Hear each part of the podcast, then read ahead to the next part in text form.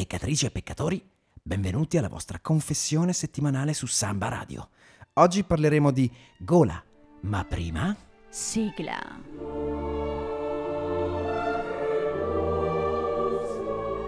Sorelle e fratelli, siamo Fabrizio e Valentina, in collegamento da Trento, la città del concilio. Una città in apparenza tranquilla, ma che come ogni realtà umana, nasconde il suo lato peccaminoso e decadente. Siamo qui insieme, quindi, per chiedere l'assoluzione. Confessateci i vostri peccati.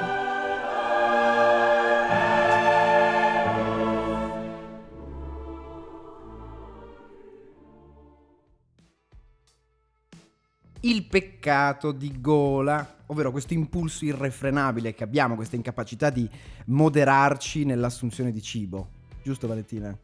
Esattamente, perché appunto se la fame manifesta quello che è un bisogno fisiologico, la gola invece è il superamento di questa necessità che sconfina nei vizi. È interessante notare come molti appunto disturbi alimentari abbiano alla base dei vissuti emotivi un pochettino, come dire, un po' dei vissuti emotivi difficili, possiamo dire così, e anima e corpo sono indissolubilmente legati, quindi la gola è un pochettino un cappello, una dimensione che noi pensiamo sia solo materiale, ma in realtà nella gola, in tavola, si manifestano tante dinamiche emotive e psichiche di cui noi non avremo neanche idea. Tra parentesi, una piccola curiosità, una piccola chicca è il fatto che in ebraico... anima si dice nefesh, ma questa, questa espressione designa anche l'appetito e la parte superiore della gola, l'inizio dello stomaco, e quindi vediamo che l'anima si manifesta proprio come appetito vivente, quindi questa pulsione, no? Vivente che porta al nutrimento. E il primo peccato dell'uomo, non è a caso, è quello di mangiare. Ah. Esatto, quindi mangiare la mela dall'albero della conoscenza. Ma cosa posso regalare alla Damo per quest'anno, per il suo compleanno? Uffa, non ne ho proprio la più pallida idea. Salve signorina, che ne dici di una mela? Leggera ma decisamente invitante, che coniuga la voglia di leggerezza e golosità. Una mela rossa, gustosa, croccante. Non se ne vedono molte così in giro. Allora prendila, regalala al tuo Adamo. Ma, mm, ma in realtà lui non vuole. Oh, lui non vuole. Che cosa vuoi che sia una mela? Ma sì, dai, allora la provo. Amore, guarda che cosa t'ho comprato. Ma questa è la mela del Signore! Dai, amore, fallo per me! Ma lui non vuole! Senti quanto è buona! Senti quanto è buona!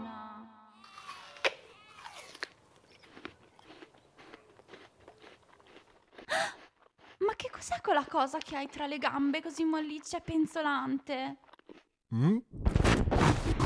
La gola non è quindi solo l'acquolina, quella voglietta. Secondo me la gola non è la buffata, il problema viene dopo, mm. che dopo la buffata non se ne ha mai abbastanza, si cerca continuamente qualcosa, no, per tenersi impegnati, per smangiucchiare, un po' per noia, questo vizietto di portare sempre cose alla bocca. Quindi sostanzialmente non ci separiamo mai dalla, dalla fase orale, no? Come diceva Freud, questo piacere dato dalla suzione, questo piacere della cavità orale durante l'alimentazione. E ti dirò di più, eh. Io ho fatto per un periodo la ragazza alla pari in Germania. Sì. Pe- presso questa coppia molto particolare di Amburgo, mm-hmm. queste due lesbiche che avevano avuto dei figli, e io naturalmente come babysitter a un certo punto loro erano in piena fase orale, si mettevano in bocca qualsiasi cosa, eravamo in giardino, i sassi, la terra, e andavo lì, bambini non mettete in bocca queste cose, dai su, via le mani. E la mamma preoccupatissima è venuta da me e mi ha detto ma insomma ma mi raccomando, no, devono sviluppare totalmente la loro fase orale, altrimenti poi da grandi si metteranno a fumare. E lì, e lì mi sono fatta un paio di domande, ho detto non è che ho messo in bocca troppe poche cose, quindi non abbia ancora superato la mia fase orale? Vabbè. Cioè stai so. ancora utilizzando, non hai utilizzato abbastanza la tua bocca come, come organo esplorativo. No, non ho dato sfogo a questi, no no no, assolutamente. Eh vabbè. Allora, ricollegandoci un attimo a quello che hai detto prima nella genesi, introduciamo il primo pezzo di oggi, no? Certo. Quindi questa Eva che viene tentata, sarà stato un cobra secondo te? Ma chi lo sa, ma il cobra è o non è un serpente, sì o no? Boh, non lo so, lo facciamo dire a Donatella Rettore. Il cobra.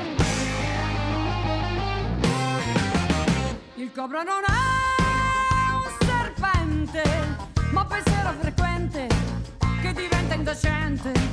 Quando vedo te, quando vedo te, quando vedo te, quando vedo te. Confessionale. Che poi, pensandoci un attimo a mente lucida, sì. Poi molto lucidi non siamo. Quando siamo ubriachi, no? E ci, ci assale questa fame atroce di kebab e cose zozze, lo spuntino della mezzanotte. Secondo te che cos'è? Cioè è un peccato di gola? Quello è un reale bisogno fisiologico di asciugare l'alcol bevuto? Cosa dici tu? Per quanto mi riguarda è un bisogno fisiologico di asciugare tutto quello che ho ingerito in sei ore di, di esagerazione. Però, cioè, se tu ci pensi, se iniziamo a far serata ora, quando si faceva serata? Ai miei tempi! Esatto, prima del Covid. Quando c'era lui. Esatto, quando, quando, non, c- c'era quando lui. non c'era lui. Quindi, quando si faceva serata, si, si partiva alle sette di sera, ok? Quindi tu inizi alle sette di sera e inizi a bere. Magari, magari stai leggera perché dici non ho voglia di spendere troppo, quindi... Questa, questa sera faccio la brava. Esatto. Questa sera faccio la brava, questa sera non ho voglia di spaccarmi. E poi ti ritrovi alle quattro del mattino a salutare i bagni, sostanzialmente. Battezzarli, visto però, che siamo... a livello temporale, quindi partiamo alle sette di sera, quattro del mattino... No, dai, quattro del mattino è too much. Facciamo che partiamo alle sette di sera, arriviamo alle due del mattino... Facciamo due calcoli, sono quattro più due, non sei, sono brava in matematica. Sono sette ore. Cioè, se tu mangi alle sette di sera, è, è ovvio che alle due del mattino c'hai fame. Poi, mettici quei due tre sciottini, quei quattro cinque gin tonic. Eh, però l'alcol è cena liquida. Comunque assumi zuccheri. Eh, eh. E io direi che ne hai a sufficienza all'interno eh, del sì, tuo corpo, però... quindi... Quindi forse a saltare sono un pochettino dei meccanismi. Eh, ma ovviamente, perché se, cioè, se bevi, esageri un pochino, fai cadere, no? Le, le barriere che normalmente eh, si frappongono tra noi e il desiderio. E che... le nostre esagerazioni. Esatto. Che quando... poi se ci pensi anche, la gola, sì. No? È un fondativo di un intero essere, cioè di, un, di un intero stato d'animo, ossia la goliardia. Quando fai qualcosa di goliardico, ci cacci dentro tutto. Alcol, cibo... Cioè, la goliardia è proprio uno stato d'animo. Co- come quel, quel detto, no? Eh. Eh, bacco, tabacco e venere riducono gli, o- eh, sì, gli occhi. Riducono gli uomini in cenere. Ah, non lo, non lo conoscevo questo detto. Eh sì. Eh. Le vecchie saggezza popolare. Allora, ragazzi, mi raccomando, quando uscirete a fare festa... Sappiate tra che, due anni tra due anni sa- sappiate che il vostro desiderio di cibo non è tanto dettato da, da una reale esigenza, ma è, è dettato da tutto quello che avete ingurgitato prima del kebab del, che buono il kebab del, quanto mi manca il kebab delle due, che schifo, quanto mi manca il kebab delle due. Però se devo essere sincero, io quando esagero, come, come, come ho già eh. detto nella puntata precedente, altro che kebab, io mi mangerei una pizza. Ma invece sai, la pizza, ok, però di cos'è che si esagera anche? Pizza, io, di, io ci caccerei dentro tanto sushi. Uh. Quando sei al ristorante ti metti lì a ordinare tipo quarantadue, cinquantotto, ventinove, non hai più controllo su quello che mangi e hai gli occhi più grandi della pancia. Eh, ma secondo me sai che il sushi è, è un cibo da hangover. Io mangio il sushi il giorno dopo, di solito. Perché dici è un pochettino più healthy, un po' più eh, fresh. Sì, perché mangi tanto, però dici vabbè, tanto è pesce. Ma secondo me invece il cibo per eccellenza che asciuga sono i carboidrati. Beh, pane, pasta, la quindi pasta. L'hamburger. Poi sai la mattina che ti svegli dopo l'hamburger, non so se a te succede, ma io sono super affamata. Cioè io ho bisogno subito del piatto di pasta oppure del del panozzo, no? Proprio mi ordinerei qualcosa da McDonald's. Esatto. Che schifo. Facciamo proprio schifo. Allora, bene ragazzi, adesso vi lanciamo il prossimo pezzo. A proposito di pizza, il prossimo pezzo si chiama Habits di Aurelio Fierro.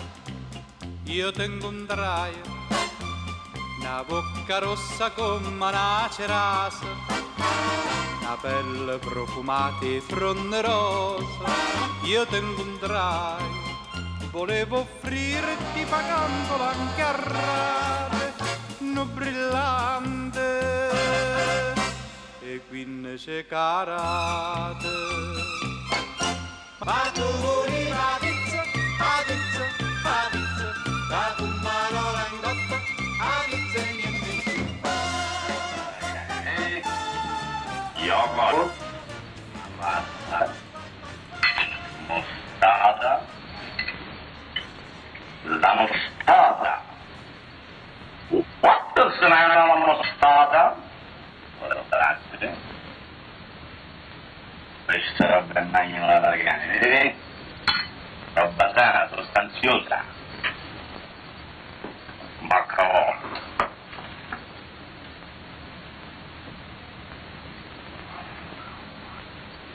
Ma date che soluzione. Si chiama Raganio. Maccherone, mi hai provocato e io ti distruggo adesso, non è che... Io me ne mangio. Questo era Alberto Sordi in Un americano a Roma, che va ad introdurre l'argomento di questa terza parte, che è cibo e cinema. Iniziano anche nella stessa maniera, cibo e cinema, ci sarà un motivo perché sono così spesso collegate, no? Abbiamo un sacco di esempi. Tu mi dicevi prima... Mi, la nonna di Mimmo, a Mimmo di Verdone, che, esatto, che la nonna è una figura, vabbè, a parte essere iconica la nonna di Mimmo, però era una grandissima mangiona ed era la proprietaria di una trattoria romana, eh. dove ha conosciuto appunto il regista e l'attore. Il regista voleva che lei stesse a dieta perché aveva paura che schiattasse prima che finissero le riprese del film. Però invece no, poi naturalmente tutti hanno sgarrato perché si sono fatti conquistare da queste grandissime marmittone di pasta che cucinava la nonna di Mimmo. E quindi niente, bellissima questa figura. La, la nonna di Mimmo. Mimmo. Ma che è quella che si fa fare le, le punture, giusto? Esattamente. Invece non avevano paura di schiattare i protagonisti della Grande Buffata, film iconico degli anni settanta diretto da Marco Ferreri, che aveva un cast d'eccezione come Ugo Tognazzi, Marcello Mastroianni, Philippe Noiré, Michel Piccoli, dove sostanzialmente questi personaggi decidono di rinchiudersi in una casa. Non faccio spoiler, non faccio spoiler, no ma spoilers. Il film parla di questa cosa qui. Decidono di rinchiudersi in questa casa e morire scoppiando di cibo. Morire mangiando. L'estremo atto del peccato di gola. Film che venne criticato tantissimo, venne fischiato platealmente al Festival di Cannes. Ci fu una forte critica nei confronti di questo film perché oltre al cibo c'erano tantissime scene di sesso, ma diciamo che era un film estremamente intellettuale, mm, che sì. poi è diventato un cult appunto per l'immagine grottesca che viene rappresentata in questo film, no? Quindi anche in maniera ogni tanto divertente, ogni tanto ironica, però quello che ci stava dietro era una forte critica alla società dei consumi e del benessere, che il regista condannava e che riteneva destinata ad autodistruggersi. Questo rappresentavano in sé gli attori e i protagonisti di questo film, che se ci pensiamo è assolutamente presente all'interno della nostra quotidianità. Noi andiamo alle macchinette del caffè, vediamo esposti tutti questi prodotti che ti tentano, che buoni, sono accattivanti, buoni, con il proprio desi- con il design, questi eh, strategie marketing, esatto, che proprio ti piegano ai loro desideri, ma però tu poi provi a mangiare questa cosa, magari sei anche ingannato da Dal packaging. Dal packaging, oppure dalle sensazioni singole che ti derivano, tipo dalla croccantezza, eccetera, eccetera. Ma se tu guardi nel complesso, mm. il gusto fa cagare. Cioè, sono, è veramente... No, secondo me è abbastanza fake. È abbastanza opinabile ciò che hai appena detto. Perché no, guarda tesoro, io sono sostenitrice della cucina healthy, fitness. Meglio mangiarsi un bel panino col salame, tu dici? Piuttosto, se proprio devo certo. mangiarmi uno snack, mi faccio uno e snack sano. Cacchio, i nostri eh? nonni... L'era meglio. Quanche, quanche c'era lui. Beh, questo mangiare incontrollato, però se ci pensi lo possiamo eh, non so se non so se tu segui, non so se tu segui, però ci sono dei programmi, anzi delle dirette online di gente che mangia a dismisura. Sì, ho visto quelle cose schifose. Il mukbanking. Il mukbanking. Non so se voi seguite. C'erano state delle polemiche anche ultimamente, ma perché sì. è abbastanza, insomma, da spett- e poi c'è il problema dell'obesità, lo spettacolo che ormai è diventato il cibo, perché non è più neanche appunto fonte di sostentamento genuino, eccetera eccetera. No, è proprio spettacolo, i, sette ris- i quattro ristoranti, esatto. e vediamo sulla vetrina di Facebook, di Instagram, adesso ne parleremo tra poco, però io volevo dire una cosa vai, prima. Vai. Tasty. Avete mai visto quei, cat- oh. quei video che vengono fuori su Facebook, buono. In cui fanno, ma che buono, fanno delle porcate atroci, mettono, fanno tipo, fanno, che ne so, il pasticcio, poi desfano il pasticcio per farne qualcos'altro, un quintale di formaggio. Vabbè, ma quello perché sono americani, non sanno cucinare. Sì, ma, do- sì, ma tipo fanno la torta. Poi no, non basta fare la torta, devono smembrare la torta, fare il popsicle con la torta. Cioè, veramente cose oscene. Oscene, però sono... Cioè, è...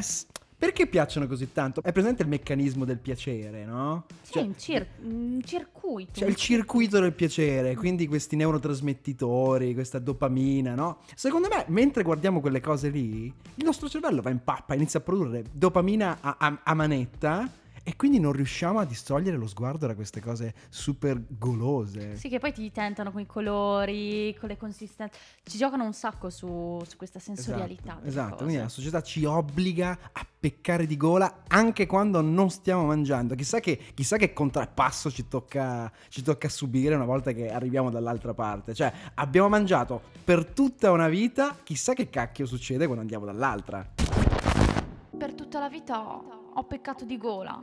Continuavo a mangiare pizza, gelato, patatine, nel tentativo di colmare questo mio vuoto esistenziale, ed ero insaziabile.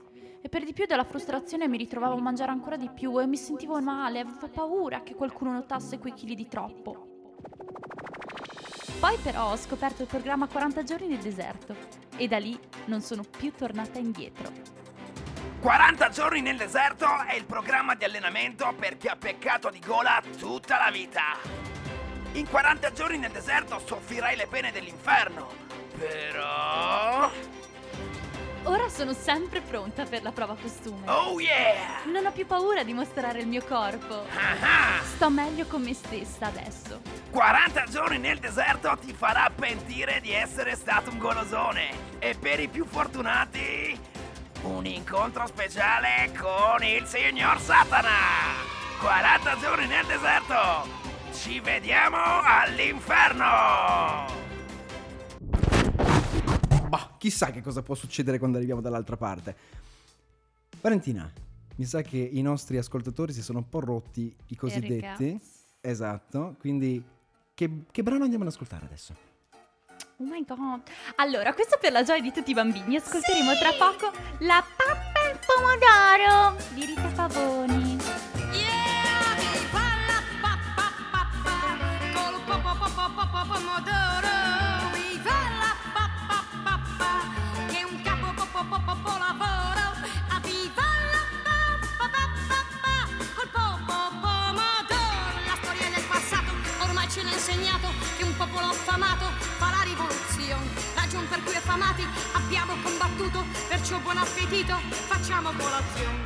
Viva la pappa pappa, col popo popo popo pomodoro, viva la pappa pappa. Buona la pappa col pomodoro, strabuona la pappa col pomodoro. Ne hai mangiata tu la pappa al pomodoro? Certo, tu l'hai messa già tu. Buonissima la pappa al pomodoro. Bah, però pappone. Mi... Vabbè, però è buona, dai. Prima di cominciare la puntata, mi, mi, dice, mm. mi, mi avevi detto una cosa interessante, dei sette peccati digitali. Certo, certo, per ogni social abbiamo un peccato digitale apposta per lui. Fantastico. Per esempio, secondo ah. te? Sì. LinkedIn, sì. Che peccato rappresenta? LinkedIn? Boh, la superbia forse? Esattamente, devi show off, yeah. Your capabilities, your abilities on the market. On the market. Uh, whatever. Comunque, eh, niente, la pigrizia? Beh, la pigrizia sarà sicuramente Netflix, secondo me. Sì, Netflix pi- and chill. Pi- pigrizia e accidia, direi, perché ti vai a finire a guardarti, non lo so, sei stagioni, tutte di fila, senza fare niente nel frattempo. Niente, poi Facebook... Che peccato capitale rappresenta, secondo te? È un'interrogazione? Yes, ti do il voto poi. Allora, Facebook, io su Facebook mi faccio gli affari degli altri. Ah, potrebbe essere l'invidia, secondo me. Sì, anche perché rosico tantissimo puntualmente quando mi faccio gli affari degli altri, quindi mi auto... devo veramente tagliarmi le mani. Questo scroll infinito deve finire. Comunque, ecco, poi Twitter. Twitter, sono sempre incazzati su Twitter. Quindi sarà sicuramente l'ira. Madonna, sì, si battibeccano a vicenda. Altro che tweet, cioè proprio, boh, un ring. Niente, poi Amazon.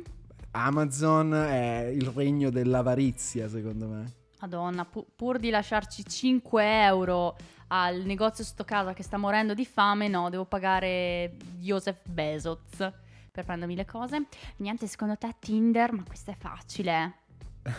Beh, se me la dici così, non è che potrebbe essere la lussuria. Ma, ma cosa dici mai? Comunque niente, ecco, quindi più o meno li abbiamo fatti... To- ah, potrebbe... Eh, l'ultimo, sai cosa? WhatsApp. WhatsApp? Spettacolare.